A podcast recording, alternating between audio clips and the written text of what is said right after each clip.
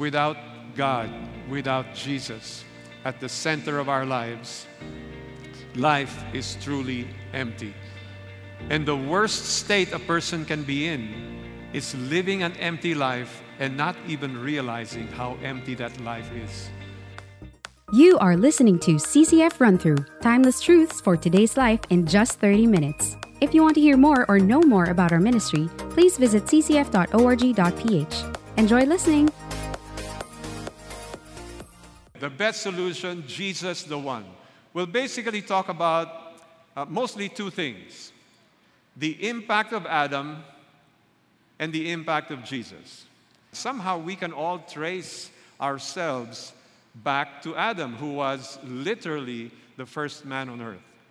Infinitely greater than that is the impact of Jesus, his love, his grace. And if you don't believe that yet, if you don't understand that fully yet, I pray that after we've gone through this remainder of chapter 5 together, we will say, All the more indeed, Jesus is the one. Okay, so let's uh, begin by talking about the impact of Adam. Our passage this morning begins in verse 12. It says, Therefore, just as through one man, who is that one man? What's his name? Adam, right? As through one man, sin entered into the world. That's true. He was the guy who first sinned. And death through sin, and so death spread to all men because all sin. While it is true that we can trace, we can all trace ourselves back to Adam, and because of that, you and I have a, a predisposition to sin. In the end, it says, death spread to all men because all sinned. Just as we have learned from all the many messages we've heard so far. Romans tells us all have sinned, correct? Romans tells us we are all guilty. Correct? Romans tells us we are judged by our deeds. Correct? So, folks, don't blame Adam. Okay? So tell the person next to you, even you guys watching online, tell the person next to you, it's not all Adam's fault, it's your fault. Isn't that true? So, folks, you and I need to assume responsibility for what we have done wrong. Now, like we said, it's, we'll be kind of going back to the problem, you know, the impact of sin on our lives, and to see just how deep that problem is, so that by contrast, you and I will appreciate the one, the best solution, who is Jesus, and his impact on you and me. So let's go. What are the things that happen as a consequence of sin? Well, elsewhere in the Bible, and a lot of them in the writings of Paul, they reveal to us the impact of sin on our lives. For example, we are spiritually dead. In Ephesians chapter 2, verses 1 and 2, and says, and it says, And you were dead in your trespasses and sins, in which you formerly walked according to the course of this world. Notice, first of all, that the Apostle Paul is writing in the past tense. The reason why he's writing in the past tense is because he's addressing true followers of Jesus Christ. People who have put their faith in him as Lord and Savior, people who have already begun experiencing his transforming work in their lives. But nonetheless, he's still reminding them, as he is reminding you and me, that we were dead indeed in our trespasses and sins and says, in which you formerly walked according to the course of this world. In other words, we followed the patterns, the standards, the allures of this world. We gave in to the attraction of what the world had to offer us. And then it says, according to the prince of the power of the air, of the spirit that is now working in the sons of disobedience. Basically, what it's saying is we were following Satan's ways. Such is the life of someone without Jesus, spiritually dead. We also have, like I said, a predisposition to sin, a sin nature.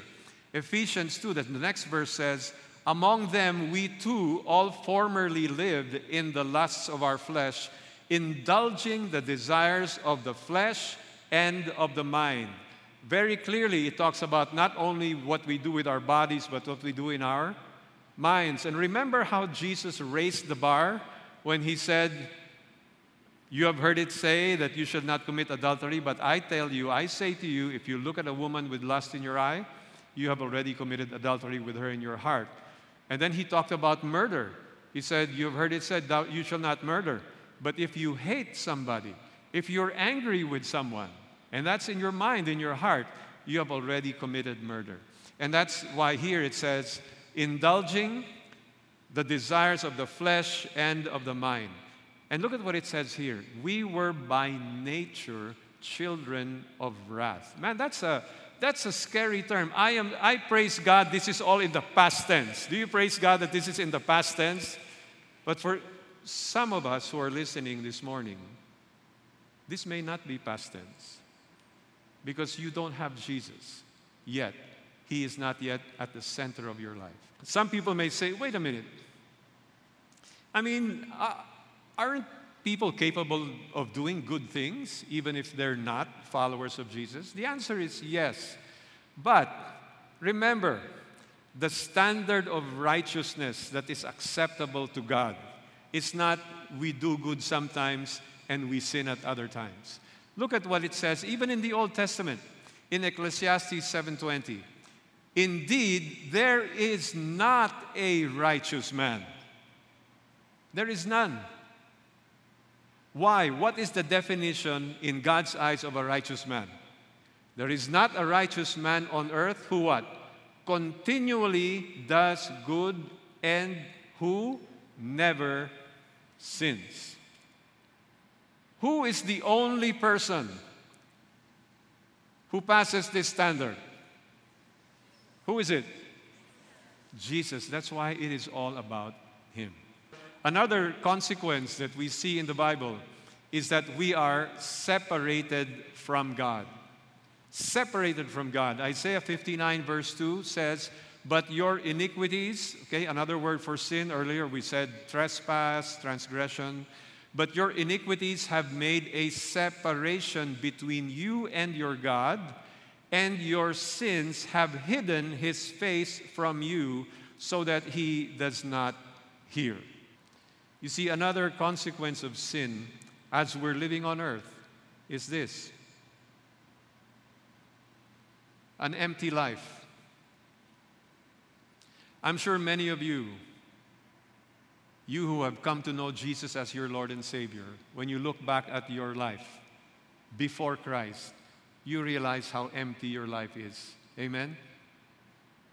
And here it says, Psalm 90, verse 10 As for the days of our life, they contain 70 years, or if due to strength, 80 years. By the way, the Bible is not guaranteeing our number of years, it's just giving an example. Maybe this is like the average maximum something. Some people live less, some people live more. But here it is.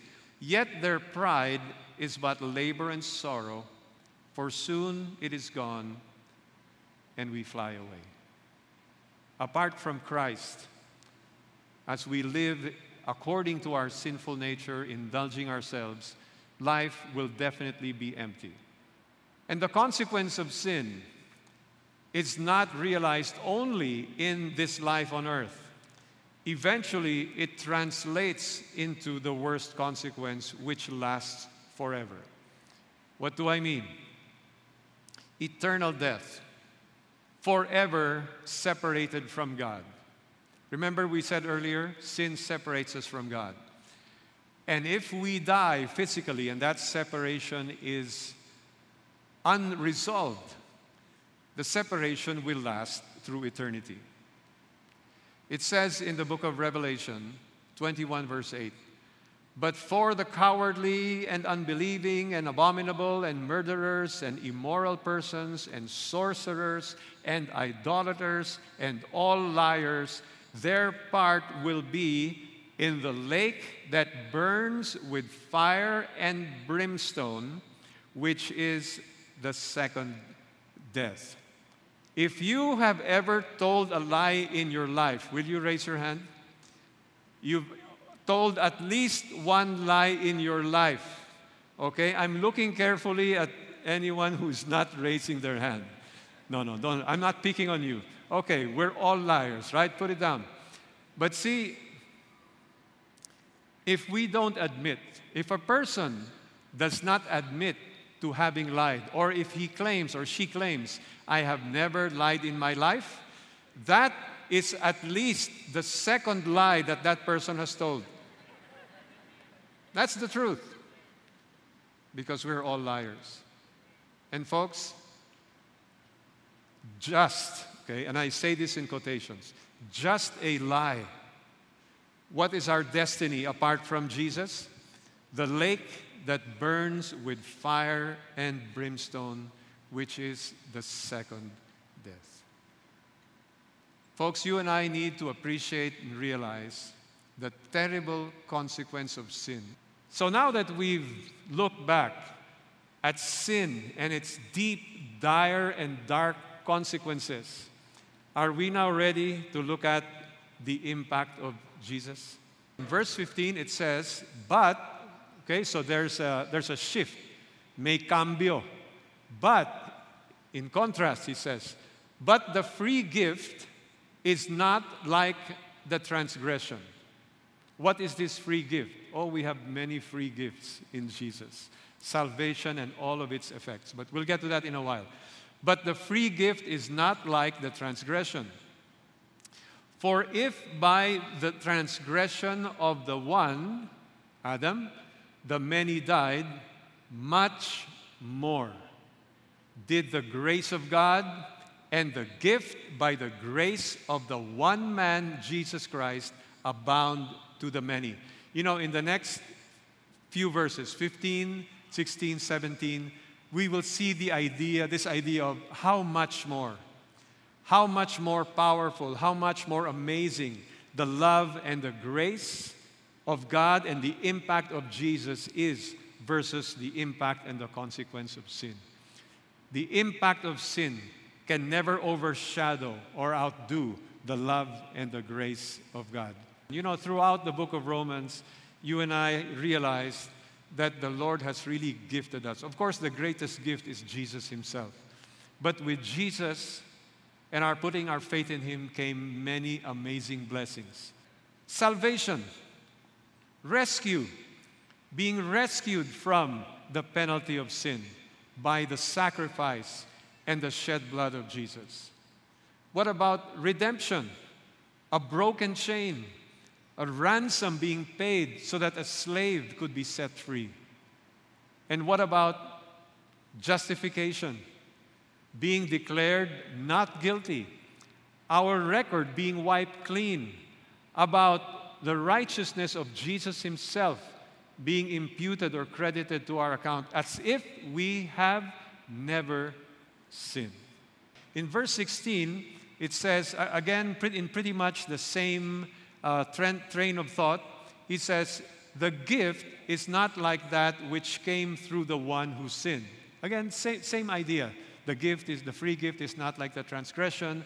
The gift is not like that which came through the one who sinned. For on the one hand, the judgment arose from one transgression, resulting in condemnation. And the same is true for you and me. Because of our sin, our sin has to be judged. We are condemned. Apart from Jesus, we are doomed. But, it says, but on the other hand, the free gift arose from many transgressions, resulting in a word that you and I already understand by now justification. So, what, what, is, this, what is this saying, or, or what will help us understand this better? The free gift arose from many transgressions. As I was reflecting on this, it just told me that no matter how much sin has multiplied, the darkness of that sin, the power of that sin, can never be greater than the power of God's grace. Now, to help me understand that a little bit more, and I can share it with you, is this very simple illustration. You and I don't need to be scientists to understand the simple fact that no amount of darkness can extinguish light. Right? You, you I don't need to be, I don't know what branch of science that is, optics or physics or what. No amount of darkness can ever extinguish light. As a matter of fact, Do you notice? The darker the place becomes, what? The brighter the light appears to be. The more illumination it seems to give. And, folks, somebody here in this room, somebody here watching, you may begin to realize that you're, you are in a dark place right now in your life. You, you feel the darkness enveloping you. But can I assure you, there is no darkness that can overpower the light of the gospel of the grace of Jesus. Jesus is the light of the world. He He will pierce through the darkness in your life and give you a life that you never imagined you could have. And that's why the free gift is much more. For if by the transgression of the one, death reigned through the one, again referring to the origin, you know, Adam, oh, what do you see? Oh, I told you there's much more. It's not only me, it's from the Bible. Much more those who receive, remember, a gift has to be received. Those who receive the abundance of grace and of the gift of righteousness will reign in life through the one, Jesus Christ. If the grace is so much more than the transgression, what then is the impact of that free gift? Let's go through this fairly quickly. Look, spiritually alive. Ephesians 2 4 6. But God, being rich in mercy because of his great love, with which he loved us, even when we were dead in our transgressions, what did he do? He made us alive together with Christ. By grace you have been saved. And he raised us up with him and seated us with him in the heavenly places in Christ Jesus. Hallelujah. You are sitting here, and physically, whether you're feeling great or not, you can know that because of Jesus in your spirit, you are very much alive by his grace. But wait, there is much more. Look, earlier we said sin nature. Now look at this. New creation. 2 Corinthians 5:17. Therefore if anyone is in Christ, he is a new creature. The old things passed away, behold, new things have come. How in the world does Jesus make a person a new creation? Let me give you one example. You know, you, you talk about the contrast of a person uh, being responsible for bringing death and a person being uh, the source of life. Take a look at the, the example of this lady. Her name is Dr. Kathi, oh, I'm sorry. Her name is Dr. Kathi Aultman. What is the story, very quickly, of Dr. Kathi Aultman? Dr. Kathi Alt- Aultman is uh, an OBGYN, although I think she may be retired by today. But many years ago, she was performing abortions. Okay? And for her, she tried to be very objective. It's just a job. As a matter of fact, there was a time when her, her, her conscience was just so callous that she was pregnant, she herself, while performing an abortion. Can you imagine that? But you know what? In 1983, Jesus got a hold of her life. She heard the gospel, and you know, when at one point when she read an article about the Holocaust, you know, the, the six million Jews who, who perished in Auschwitz and Buchenwald and all of these places, she came to a conclusion. And she said, Oh my, I am also a mass murderer. So she repented of her sin, and to make the long story short, she became a follower of Jesus, still following Jesus today. And wherein as her in, whereas in her past life, she was an agent of death now she fights for the rights of the unborn to help make sure that they come into life, not just on this earth, but to help to know the source of life, who is Jesus Christ. That is how God makes people a new creation in Jesus. But it doesn't stop there. We talked about being separated from God, but in Jesus we are united with God the Father. Ephesians 2:13 But now in Christ Jesus you who formerly were far off have been brought near by our good works. Ah, that's not what it says. We have been brought near by the precious blood of Jesus. You see, it is all about Him. Now, earlier we said empty life is also part of the consequence of sin. Well, in Jesus, it is the opposite and much more. A full and abundant life. John 10:10, 10, 10, the thief comes only to steal and kill and destroy. I, Jesus, came that they may have life and have it abundantly. What does abundantly mean? You take your pick more, greater, excessive, exceedingly, vehemently, beyond what is anticipated, exceeding expectation, going past the expected limit, more than enough. You want other languages? You look it up yourself. But that is the abundant life in Jesus. Going back again to our passage, Romans 5. All right. So then, as through one transgression there resulted condemnation to all men, even so through one act of righteousness there resulted justification of life to all men. Now, just a warning.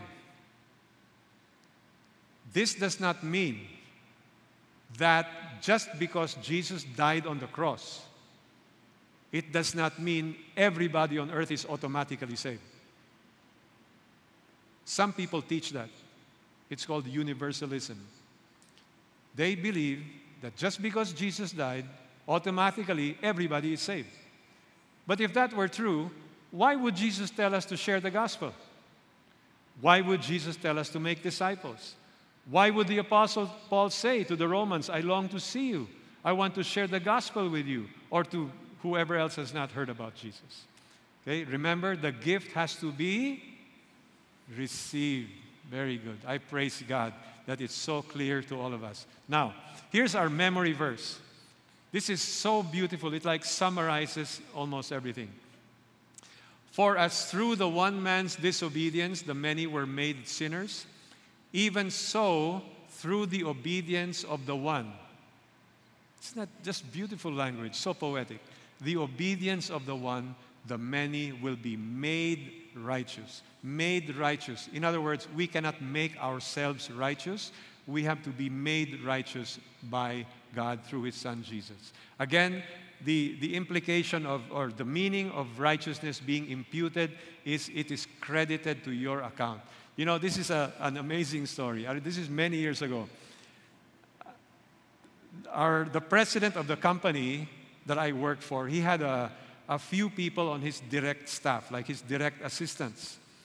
Okay? Now, now remember, during this time, this is a long time ago, we had computers already, but they were not exactly the most efficient. Anyway, one day, the most amazing thing happened. You will not believe this. So he had, so here's the president, right? Then he had a, two or three assistants. When they got their pay slip, the salary of the president was put in the payslip of one of his assistants. So one of the assistants opened his payslip as he would do every month, and imagine what he saw. Of course, he didn't know what that was, but it turned out to be what? The salary of the president. And so this assistant almost fell off his chair because the amount was so big.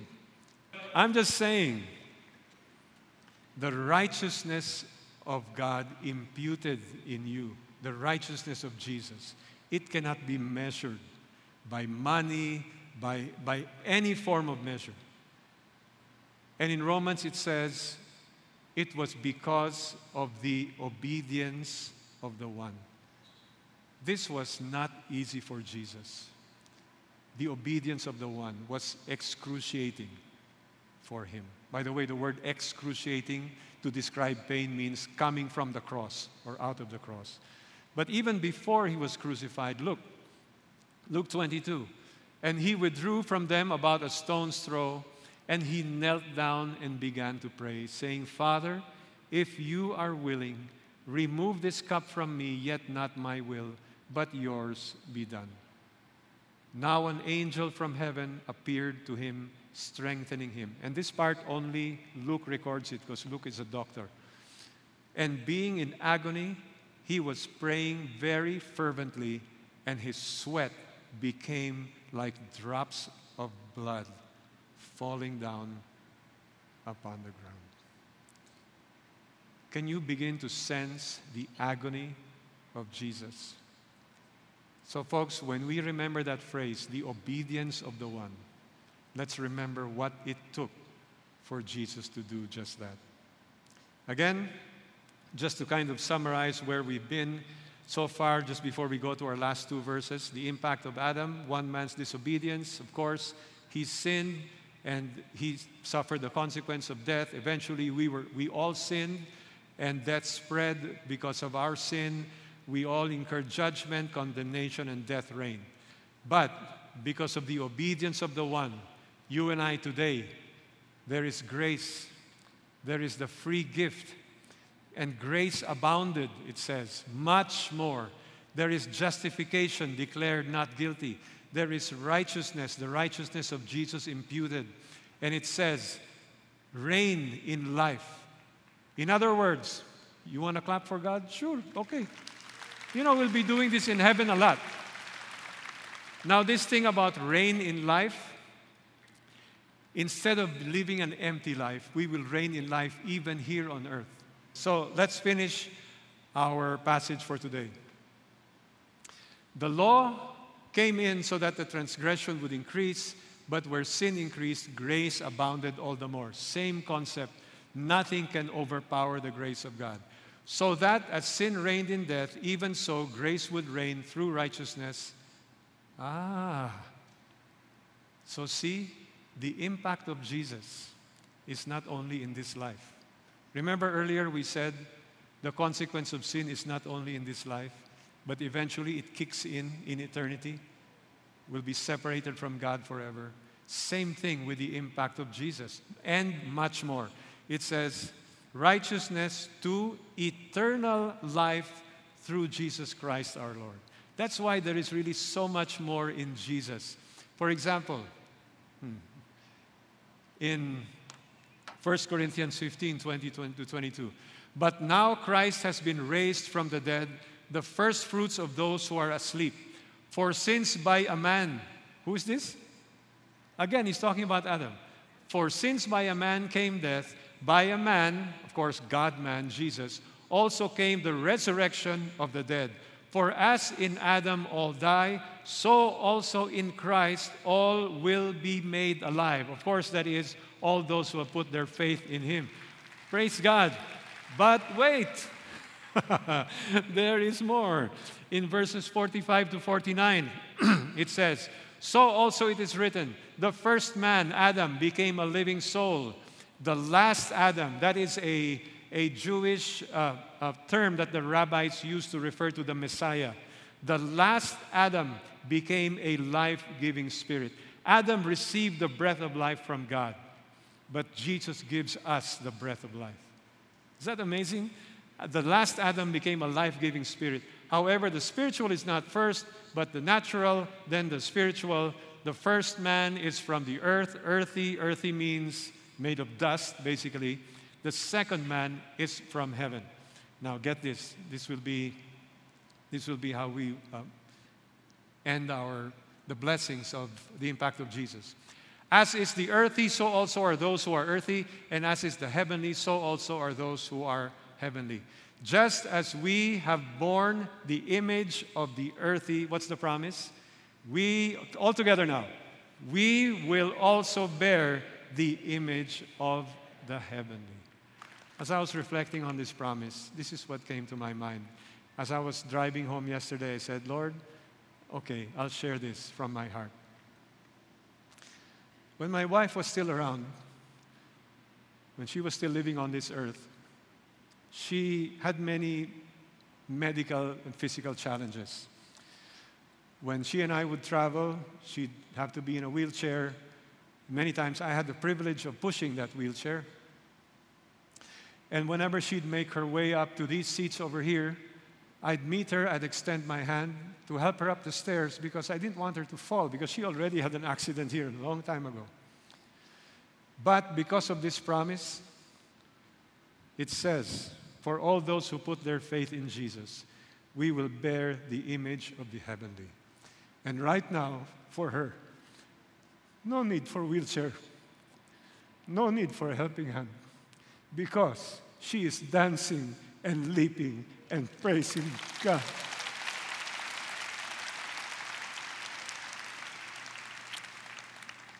And so, as we end, there is one thing you and I did not talk about very quickly. So we said the best, the best solution, Jesus the one. The impact of Adam, the impact of Jesus. What about the impact you and I can make? So, very quickly, let me just go through this. Three things the impact that you and I can make. Number one, believe in the one, Jesus. If you have not yet put your faith in Jesus as Lord and Savior, don't wait. Now is the time. You who are here in this room, you who are watching online, now is the time. Believe in the one. But as many, John 1:12 says, as received him, to them he gave the right to become children of God, even to those who believed in his name. Now, if you are already a follower of Jesus, the impact you can make is you live for the one. 2 Corinthians 5:15 says, "And he died for all, so that they who live might no longer live for themselves, excuse me, but for him who died and rose again on their behalf." My friend, if you claim to be a follower of Jesus, don't live any longer as if you were still in Adam. Live in a way that shows you are in Jesus. Honor Him through our life. Finally, the impact you can make tell others about the one. When we go back to Romans chapter 1, where Paul said, So for my part, I am eager to preach the gospel, for I am not ashamed of the gospel, for it is the power of God for salvation to everyone who believes. Folks, are you blessed by the gift of grace and love that is through Jesus? I believe we all are. Let's unite our hearts in prayer. If you are that person who has yet to believe in the one, I pray that you will really give him your life. Why should you not? What reason is there to hold you back? The grace of God will pull you forward. The grace of God will give you the strength to say, Yes, Jesus. And so tell Him. Tell Him, Jesus, I need you. I want to be the, you to be the Savior of my life. I don't want a dark life. I want your light to shine in and through me. I don't want a dry life. I want the abundance of your grace to flow in and through me. But most of all, Lord Jesus, I want to know you and I want to know how to live with and for you.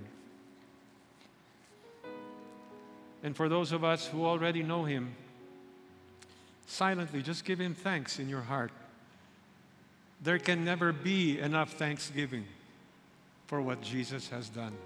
Just like throughout the service this morning, we just couldn't applaud God enough for all He is and He has done. But Lord, we, we just give you thanks, praise, worship. We know you deserve so much more than we can give. But we thank you that you are a God who accepts a few fish, a few loaves of bread, and we come as we are that you may multiply your grace through us and use us as agents of your blessing in this world. Thank you, Jesus, for being the one.